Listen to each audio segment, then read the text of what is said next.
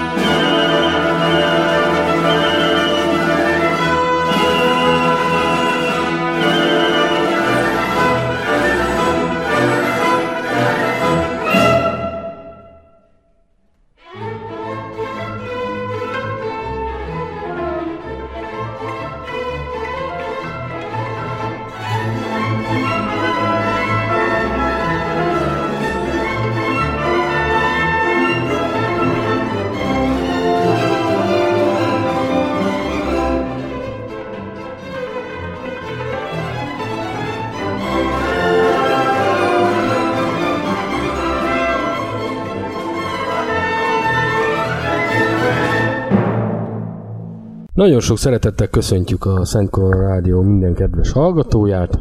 Ez itt a Hadak útján című hadtörténeti beszélgetés műsorunk, soron következő 94. adása. Vendégem már megszokott módon ismét a Katpol blogról érkezett. Köszöntöm Sát ismét a mikrofonnál.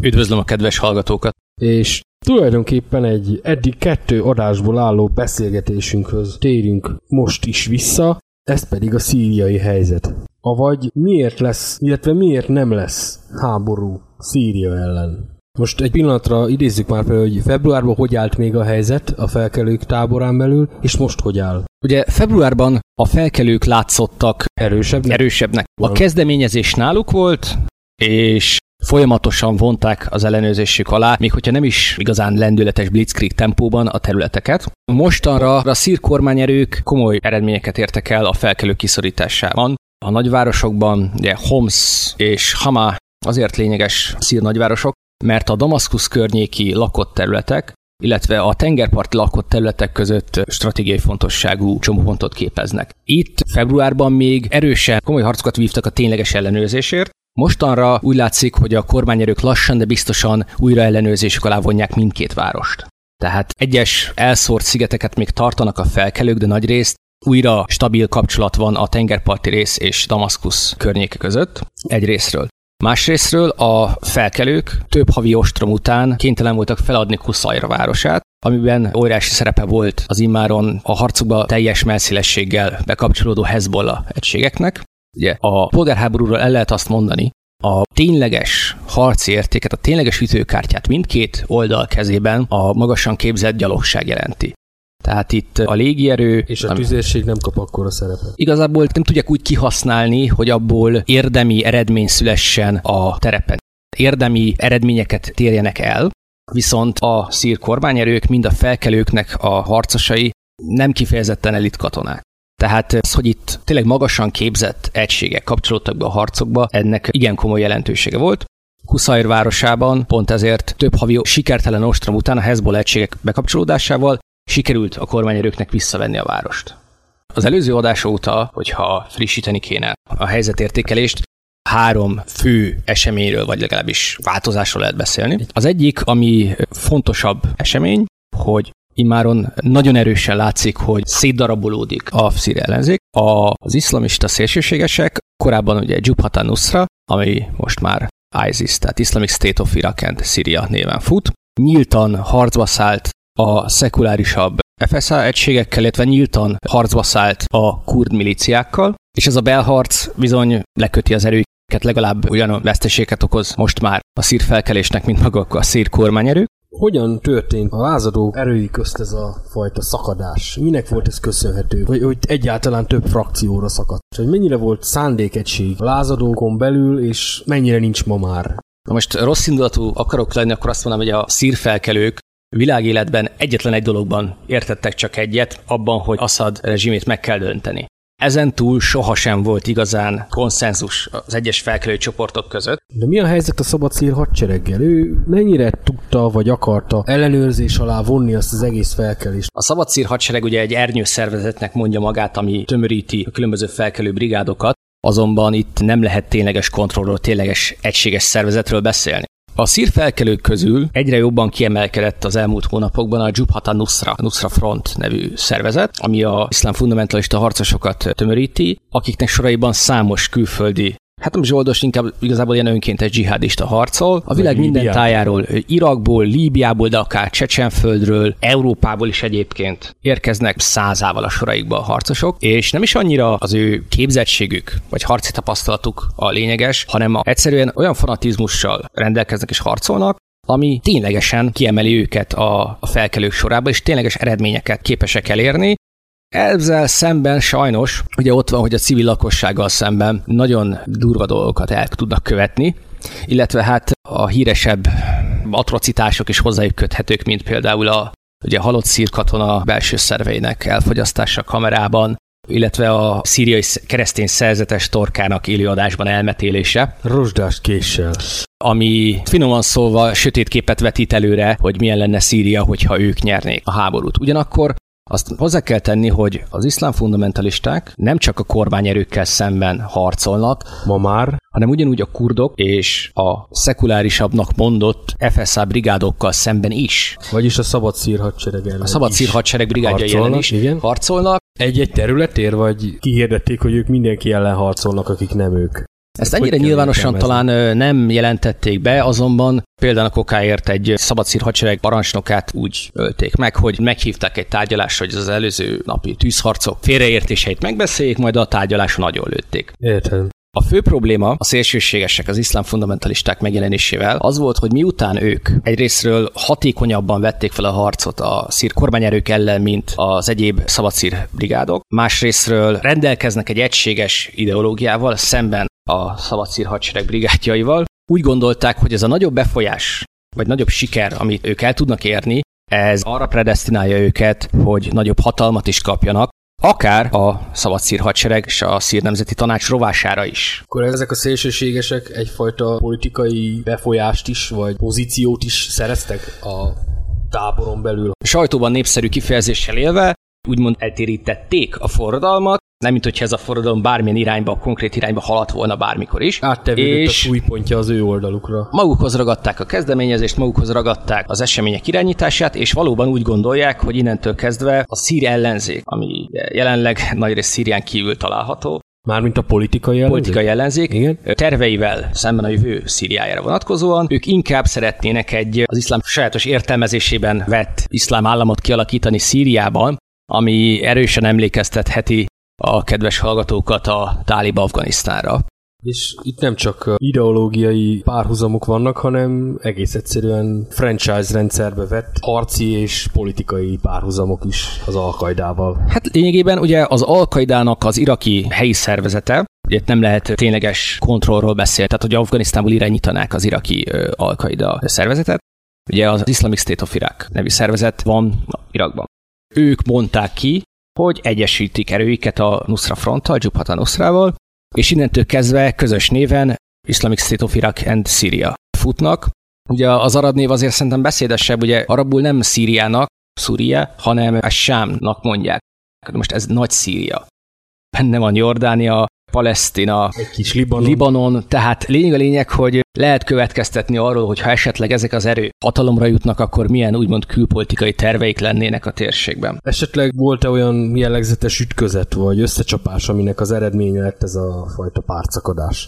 Konkrét ütközetekről Nem, természetesen nem lehet nem, beszélni. Egy, nem úgy kell elképzelni, hogy Azonban, a rendben egymással szembe, hanem úgy egy-egy terület gazdát cserélte a lázadókon belül.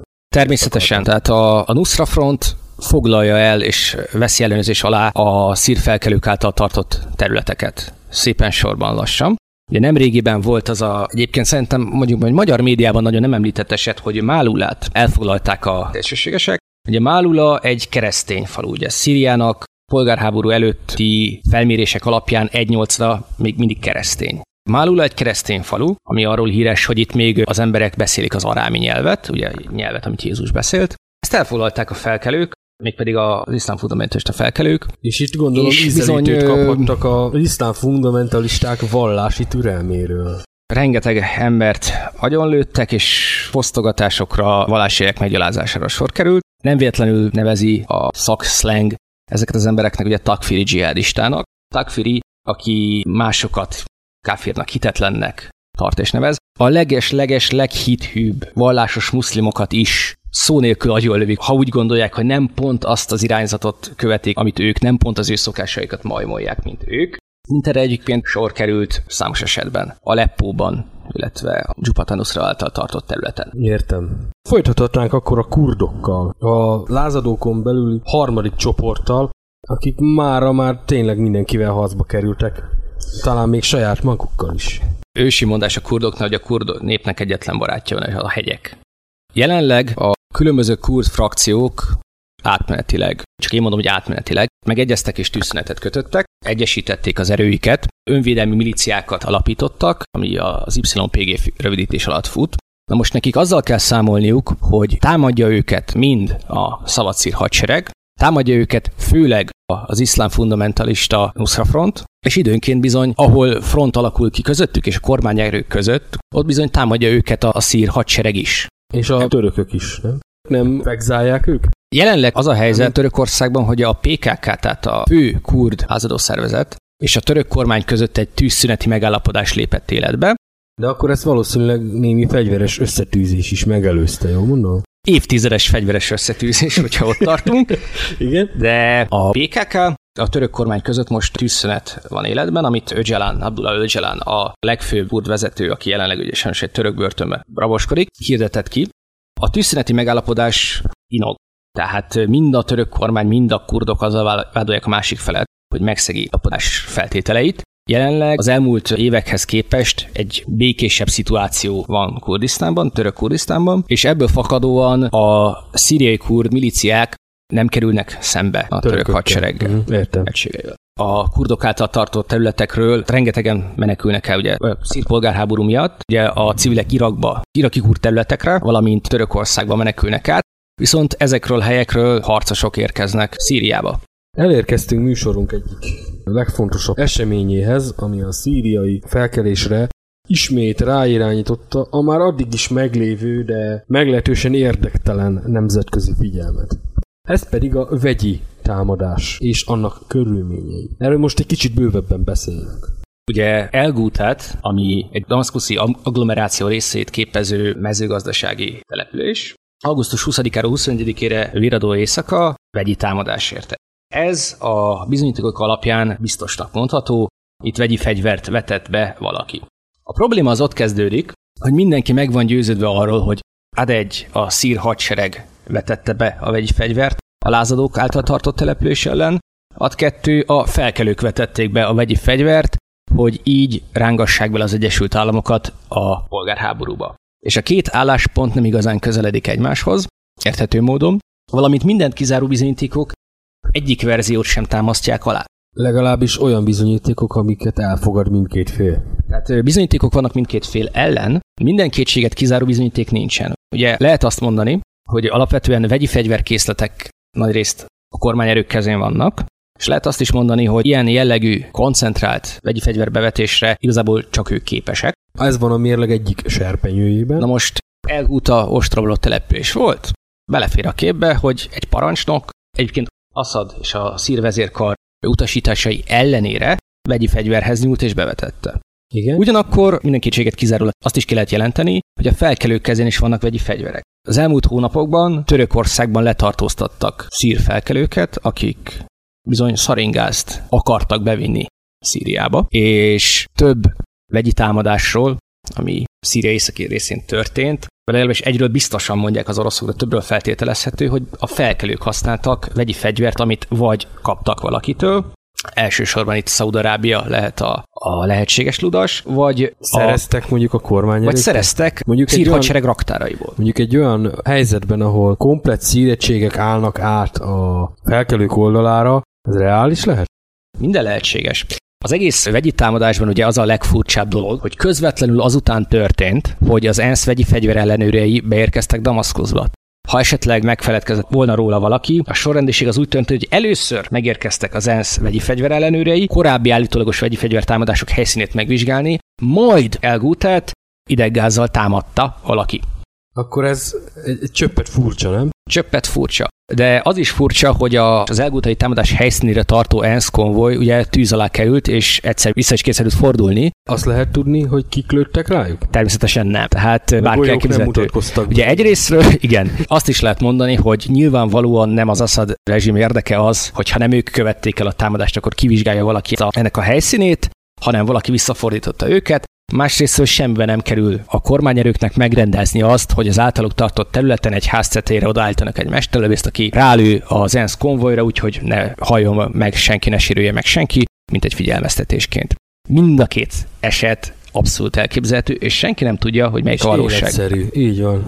Az a probléma a Szíriából érkező információkkal, hogy bizony nem megbízhatóak.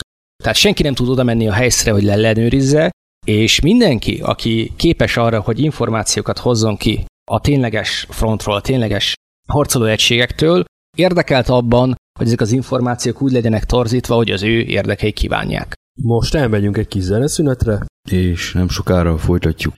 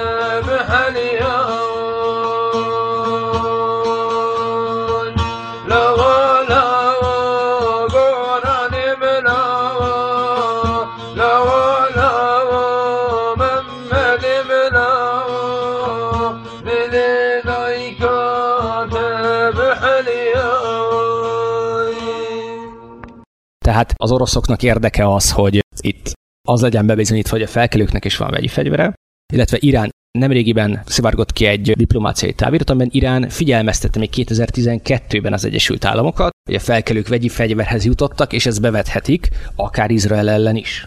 Nem furcsa ez egy kicsit? Egyáltalán nem furcsa, ugye Irán teljes messzélességgel elköteleződött a szír kormány mellett, Assad mellett. Ez mondjuk világos, de pont ők mondják azt, hogy Hehe, a lázadóknál vannak vegyi fegyverek, ezzel akár Izraelhez is tudnak lőni. Nagyon egyszerű, az amerikai diplomáciát így lehet motiválni. Tehát ebben semmi furcsa nincsen, Iránnak érdeke az, hogy Assad hatalmon maradjon, Iránnak érdeke az, hogy ezt a felkelést leverjék, és Iránnak érdeke az, hogy Amerika ne segítse se fegyveres, se másmilyen módon, mint ahogy most teszi, a felkelőket. Tehát vagy igaz ez az üzenet, vagy nem igaz. Igen. Iránnak jól felfogott érdeke, hogy az amerikaiak ezt higgyék.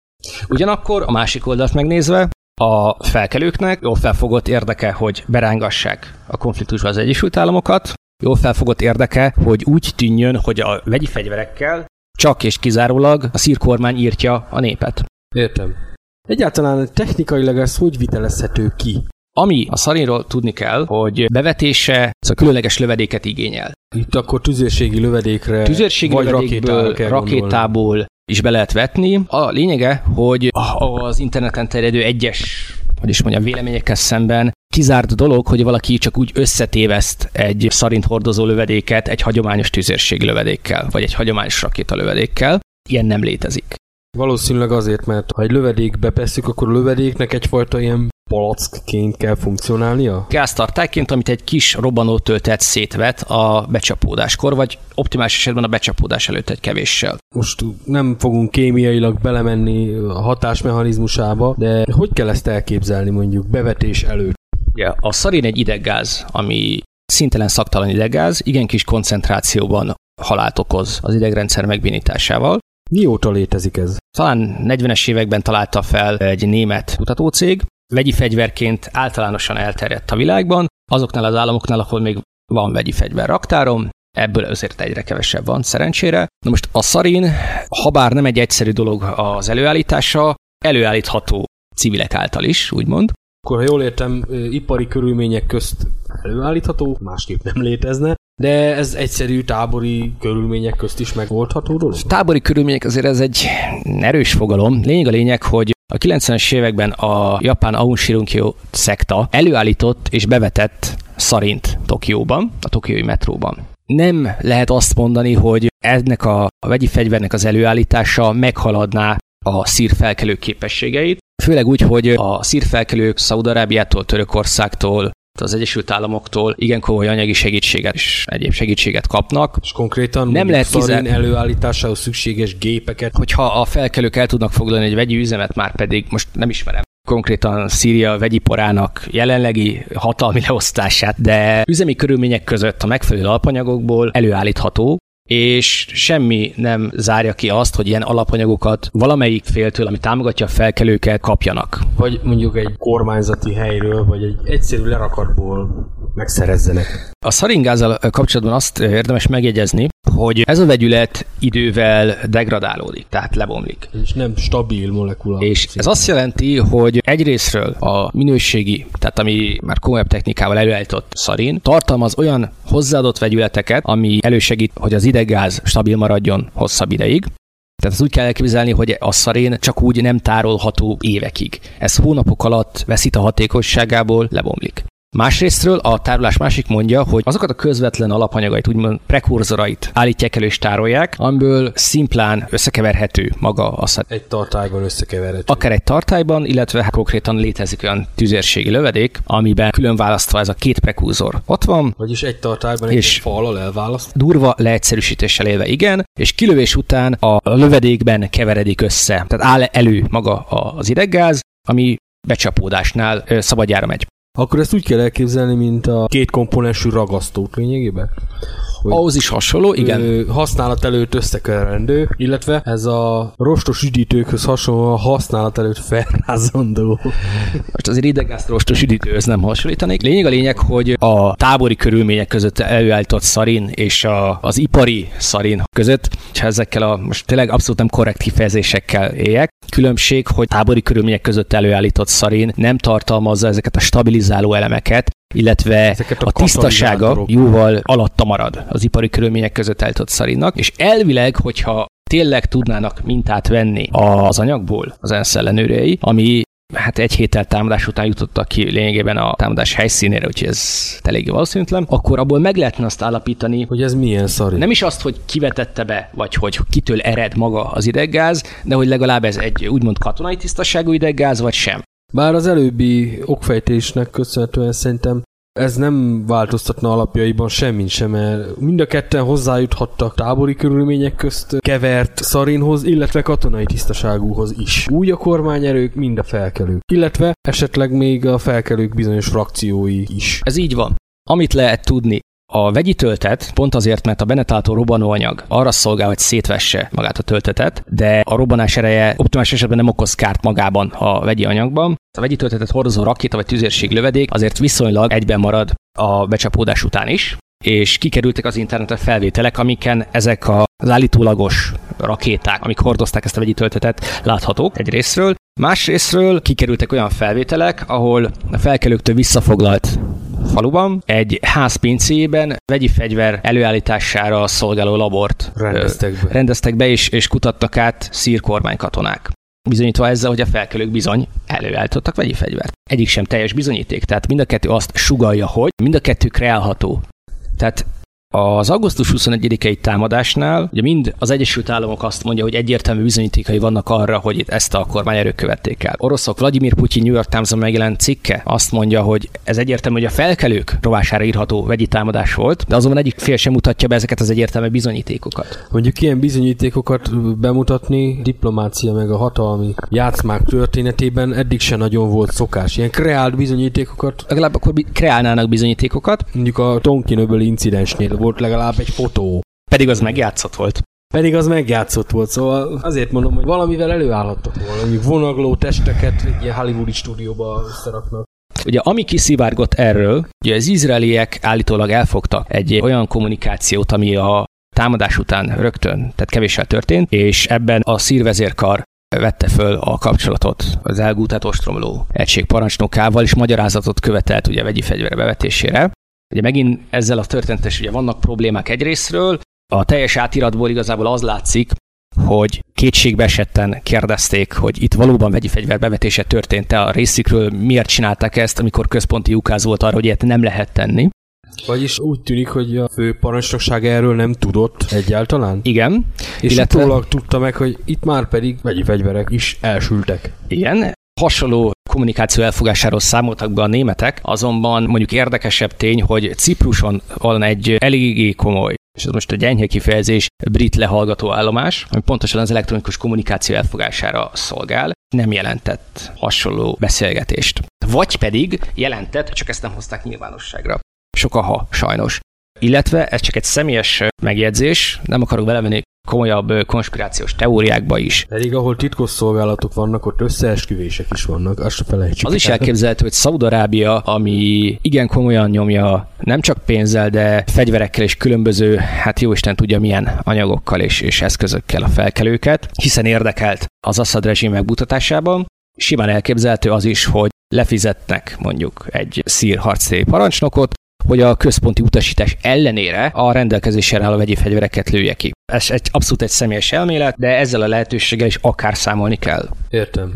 Ugyanakkor, tehát a támadás közvetlen következménye volt, hogy az Egyesült Államok megtoló csapásra fenyegette meg Szíriát, vagyis sikerült a papírforma szerint belerángatni sikerült volna, még ugye nem indult el a támadás. Na most azt kell látni, hogy az Egyesült Államoknak nincs igazából egy, egy koherens stratégiája Szíriával kapcsolatban, legalábbis az amerikai kormány, ugye Obama és Kerry és az egyéb meghatározó személyiség által megtett nyilatkozatok alapján, hiszen teljesen egyértelműen és nyíltan bemondták, hogy ők szerintük itt 100% biztonsággal a szír kormány, Assad a felelős ezért, és ezért miután nemzetközi okokból nem lehet azt hagyni, hogy valaki csak úgy vegyi fegyvert vessen be saját lakossága ellen, ezért megtoló csapást indítanak, majd a nyilatkozatok variálódtak, és jelenleg ott tartunk, hogy egy orosz kezdeményezésre megegyezés született, hogy amit a szír kormány is, Bashar al-Assad is elfogadott, hogy Szíria vegyi fegyver készleteit átadják nemzetközi ellenőröknek. Ami azért egy érdekes dolog, mert egyrésztről azt a jóisten se tudja megmondani, hogy tényleg átadják-e a teljes készletet, vagy csak egy részeit, hiszen nincsen konkrét napra kész információ a készletek pontos mennyiségéről és pontos helyéről. Másrésztről, hogyha tényleg be is engedik a nemzetközi ellenőröket, és tényleg átadnak nekik vegyi fegyvereket, amiket tényleg megsemmisítenek, ez egy hosszú hónapokig elhúzódó folyamat, miközben a polgárháború szavartalom meg tovább a háttérben. Illetve a helyszínen.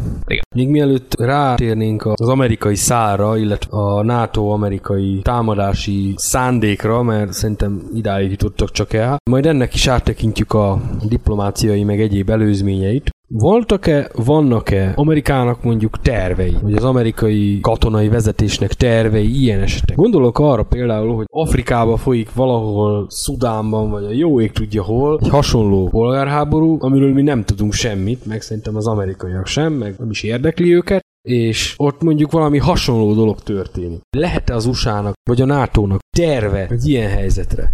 Hogyha valahol a világban vegyi fegyvert alkalmaznak, olyan országok, akik egyébként nem léptek be a vegyi fegyver ellenes, nem tudom minek nevezik ezt, CVC szövetségbe, van-e valamilyen elfogadott eljárás ilyen esetekre vegyi fegyvert alkalmazó országok ellen?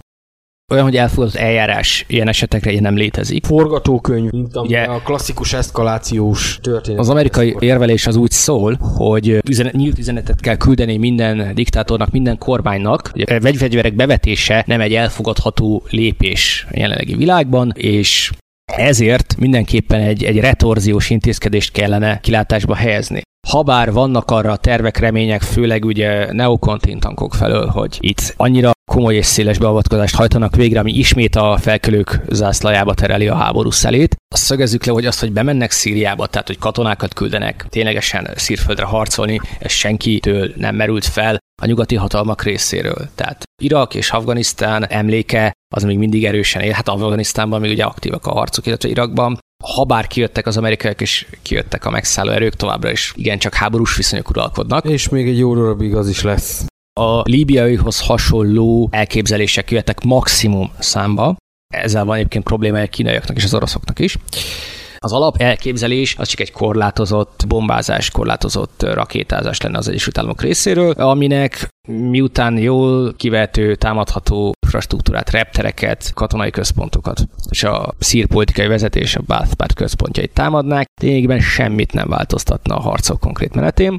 Erről beszéltünk egyébként a februári adásban. Akkor még úgy mérlegeltük, hogy egy ilyen nemzetközi katonai beavatkozás nagyhatalmak részéről ezt jelenleg, legalább mint akkor nem lehetett volna kivitelezni, viszont erre a vegyi fegyveres témára felfűzve minden további nélkül.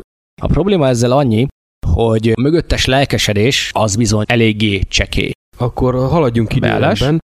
Tekintsük át akkor az eseményeket a diplomácia frontján elsősorban. Kik voltak azok az országok, nagyhatalmak? Ugye, akiket meg kell említeni, az Egyesült Államok, Nagy-Britannia, Franciaország és a NATO maga. Tehát Nagy-Britannia először támogatta ezt az amerikai kezdeményezést, majd szavazáson elbukott. A parlamenti szavazás után ő óvatosan kihátrált ebből a tényleges katonai akció tervből, Igen. Méghozzá azzal a pattintott kőbalta egyszerűségű érvvel, hogy attól, hogy redobunk négy-öt bombát Szíriára, még nem biztos, hogy változik bármi is az eddigi két év véres polgárháborújához képest. Azt azért hozzá kell tenni, hogy nem is ez a lényeg. Másik problémás dolog, NATO főtitkár szintén először nyilatkozatban elítélte a vegyi fegyverek bevetését, és végül is a sorok között kiolvasható volt belőle, hogy akár támogatnák is egy ilyen amerikai retorziós csapás tervét, majd utána nyíltan bejelentett, hogy a NATO ilyenben, mint ahogy Líbiában részt vett beavatkozás, nem fog részt venni. Franciaország nem tett egyértelmű nyilatkozatot, de hallgatólagosan azok között van, akik támogatnák egy konkrét katonai csapás tervét. Franciaországnak milyen ecsenyéi lehetnek, amit egy ilyen katonai beavatkozással sütögethet? Most túl azon a egyezményen, amit ez a CVC megállapodás tükröz, valószínűleg nem csak azért, hogy jó ülepen rúgják Assadot és kormányzatát, azért, mert vegyi fegyvereket veted. De lényeg lényeg, hogy Franciaország egyrészt érdekelt ebben a térségben, Szíria és Libanon volt francia gyarmatok, hagyományosan Franciaország érdekeltségi zónájának tekinti ezeket a területeket, illetve Líbiában az újjáépítési Bizniszben. bizniszben Franciaország nagyon szépen kivette a saját részét, vagy kiveszi a saját részét. Ha gazdasági érdeket kell keresnünk, akkor ez itt van. De mint mondom, a probléma az, hogy ez a lehetséges beavatkozás, amit Obama elnök meglebegtetett. Illetve a, elszólta magát. ez igazából annak köszönhető, korábban tettek egy felelőtlen kijelentést, miszerint a, a vörös vonal, amit már nem lehet átlépni, az a vegyi fegyverek bevetése. Ez egyfajta diplomáciai fenyegetés volt Szíriának,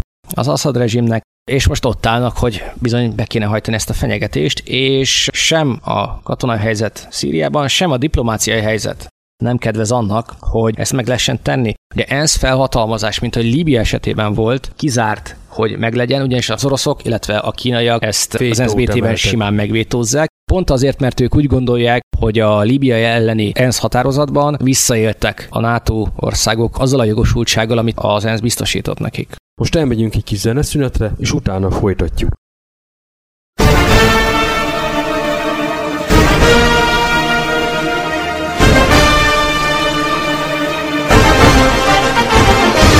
ارفع صوتك عاليا.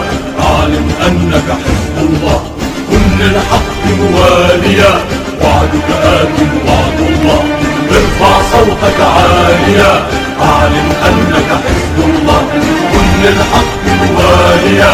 وعدك آت وعد الله. نحن عشاق الشهادة نمضي في سبيل الله أمرك أمر القيادة لبيك يا نصر الله ارفع صوتك عاليا.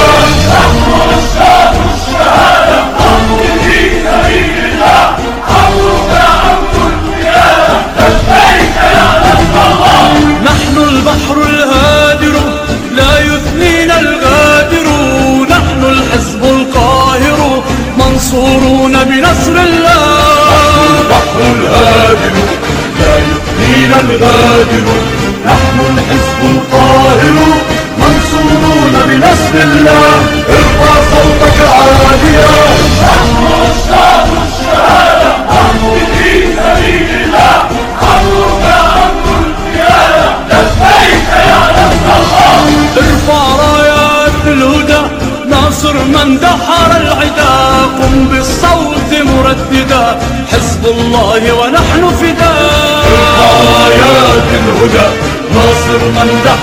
العدا قم بالصوت مرددا. حزب الله ونحن فداء ارفع صوتك عاليا. نحن الشهادة نمضي في سبيل الله القيادة لبيك يا الله لسنا من يخشى نمضي في يوم الفداء صوتنا يعلو والصدى حزب الله ونحن فداء. من الردى نمضي في يوم الفداء. صوتنا يعلو والصدى حزب الله ونحن فداء. ارفع صوتك عاليا. نحن الشعب الشهادة أمر في سبيل الله أمرك أمر القيادة لبيك يا نصر الله ارفع صوتك عاليا. اعلن أنك حزب الله. كن للحق مواليا.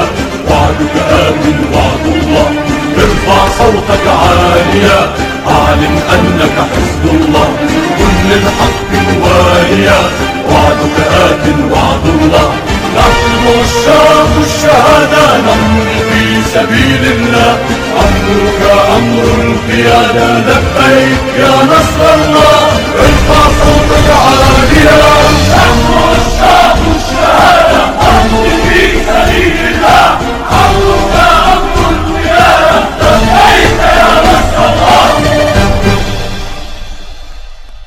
Ez valahol érthető is egyébként, hogy nem akarnak úgy járni, mint mondjuk Líbia esetében jártak. Továbbá azt el kell mondani, hogy hát közel-keleten az egyetlen szövetségese vagy. Az orosz érdekeltség még ténylegesen van és létezik, az Szíria. Tehát az Assad rezsimmel baráti viszony Oroszország részéről, illetve Tartusban Tartus, igen. működik egy katonai kikötő, amit az oroszok használnak, az egyetlen térségben lévő Ez egyetlen katonai kikötő. tengeri kikötője az oroszoknak.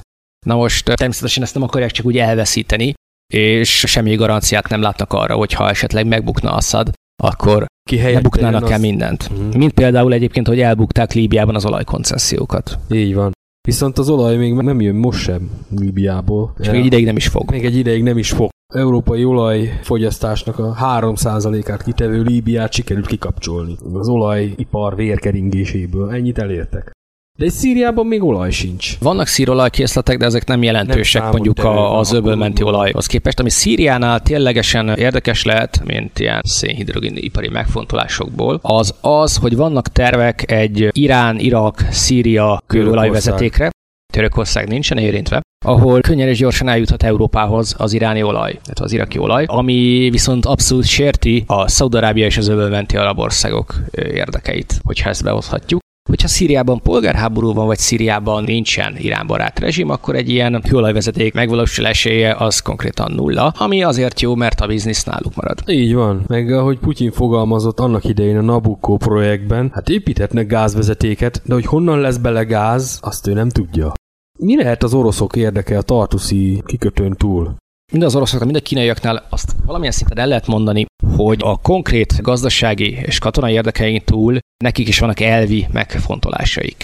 A különböző hangzatos címszavak alatt a helyi polgárháborúk belső konfliktusokból a befolyás az bizony nemzetközi jogi alapelveket sért, mint szuverenitás. Tehát itt a szuverenitás van az mérleg egyik serpenyőjében, és az emberi jogok a mérleg másik serpenyőjében.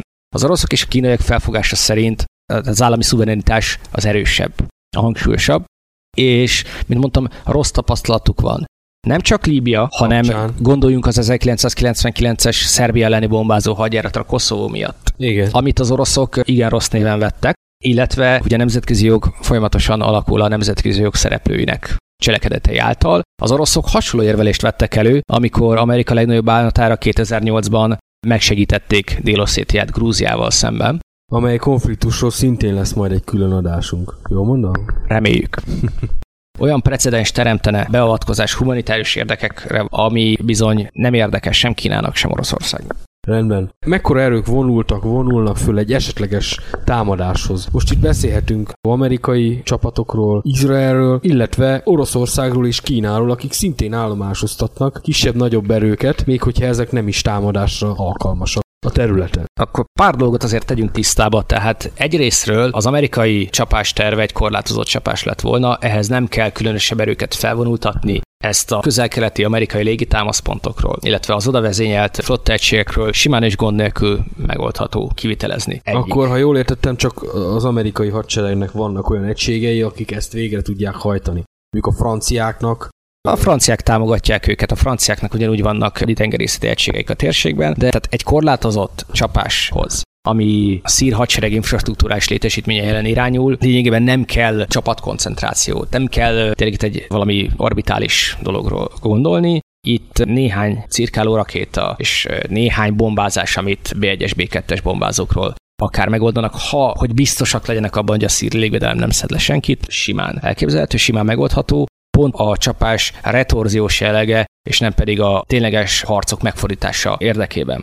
Másrésztről Igen. a közelben állomásozó inkább orosz flotta egységről beszéltünk, és ugye a kínai flotta eleve egy ilyen fejlődik, fejlődik, szépen fejlődik, majd egyszer lesz belőle valami dolog. Ez nem odavezényelt harcba készülő egységről beszélünk, ez flotta diplomácia. Igen, oda küldjék az amerikaiak is a flottájukat, az olaszok is egyébként küldtek hajóegységeket, franciák is, oda küldik az oroszok is.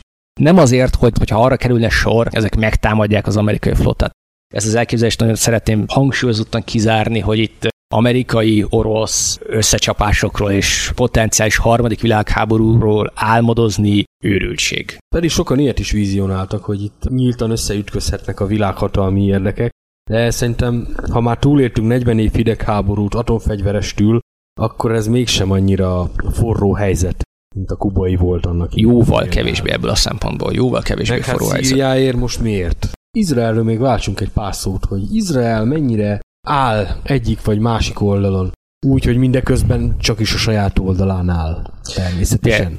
Izraelről azt kell elmondani, hogy nekik lényegében nincs olyan helyzet, ami ténylegesen jól jönne Szíria kapcsán, hiszen az Assad rezsim, ha bár egy stabil, ellenőrizhető, de velük ellenséges rendszer, ha viszont az iszlám fundamentalisták, tehát a Jubhat al-Nusra és társai hatalomra jutnak, az még nagyobb kockázatot jelent számukra, arra pedig legcsekélyebb remény sincsen, hogy valami békés, szekuláris, demokratikus rendszer fog kialakulni a polgárháború után Szíriában.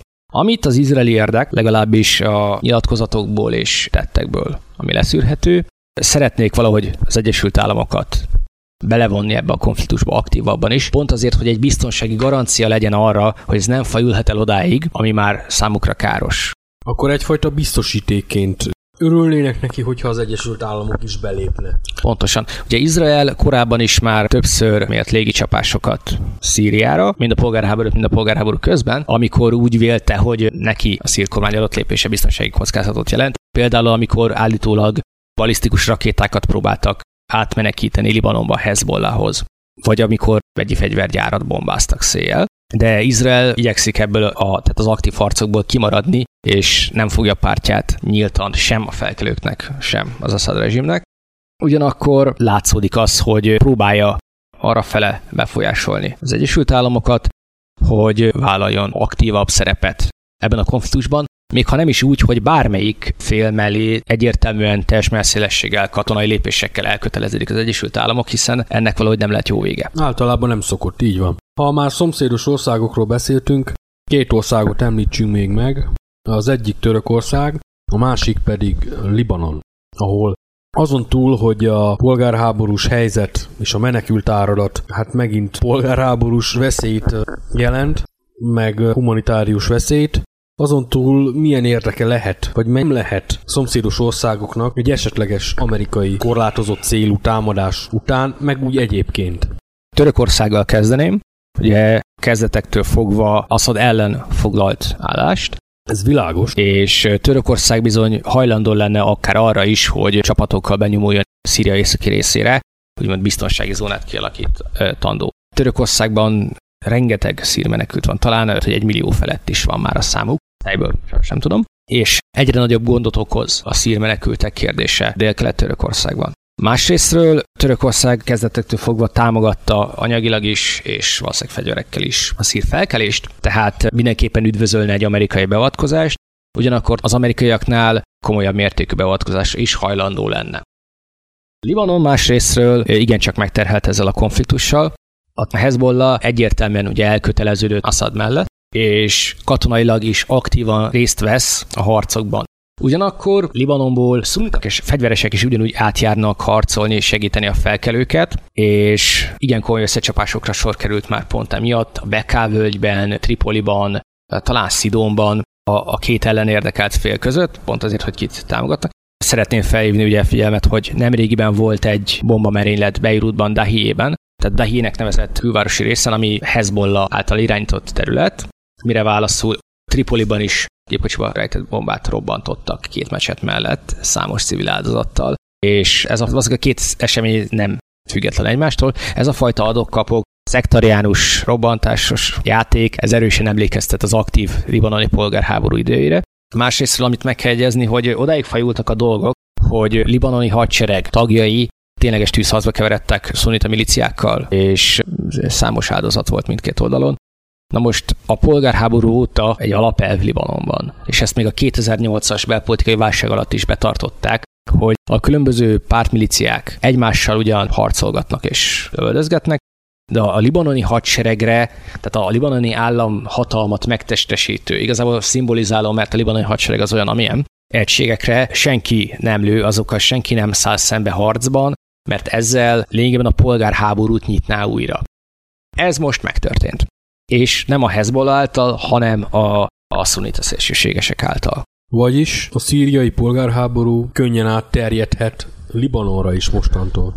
Hát én azt mondom, hogy már át is terjedt. Tehát Libanonban még nincsenek polgárháborús méreteiben. állapotok, de olyan harci cselekményekre, olyan merényletekre került sor, ami ugye száz százalék, hogy a szír polgárháború kihatása, és amit nem lehetett tapasztalni, mondom még a 2008-as belpolitikai válság idején sem. Vagyis ott ugyanúgy megvan a frontvonal, plusz még ott van egy csomó szíriai menekült is. Akár egy millió is lehet. Igen, és a szíriai menekültek Libanont, ugye kis országról beszélünk, mind lakosságban, mind költségvetésben egyre jobban megterheli. Tehát egyáltalán nem az a helyzet, mint mondjuk Törökországban vagy Jordániában.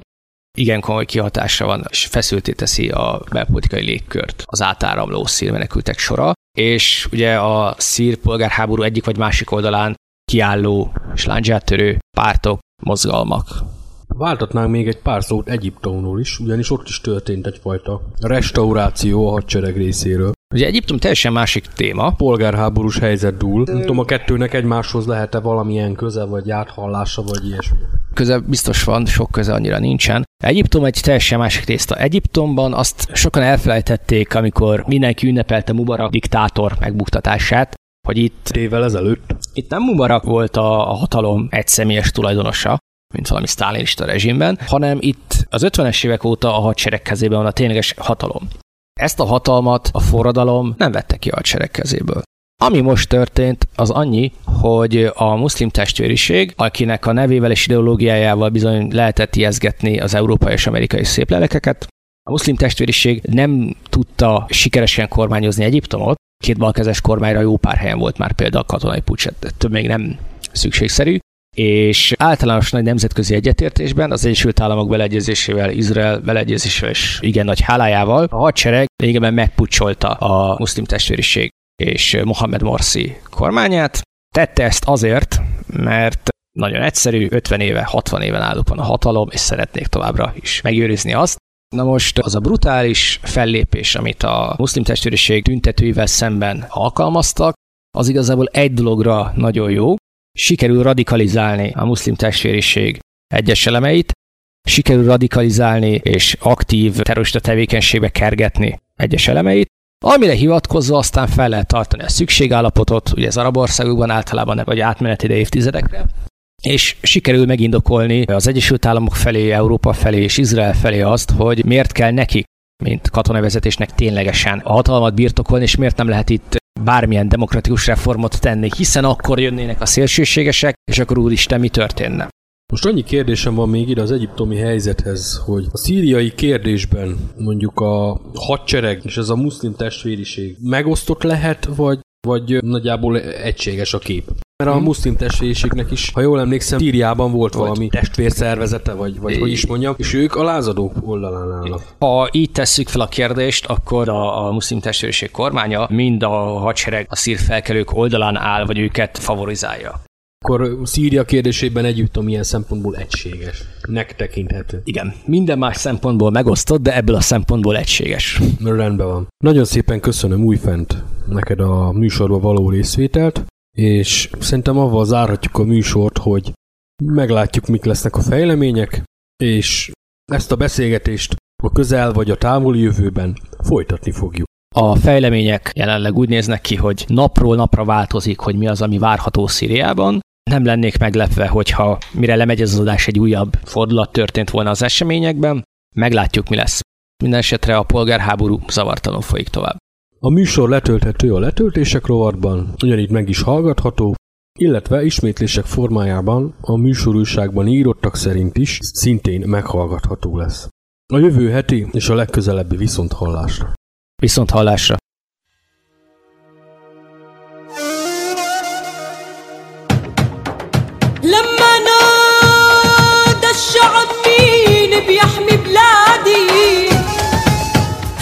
we should.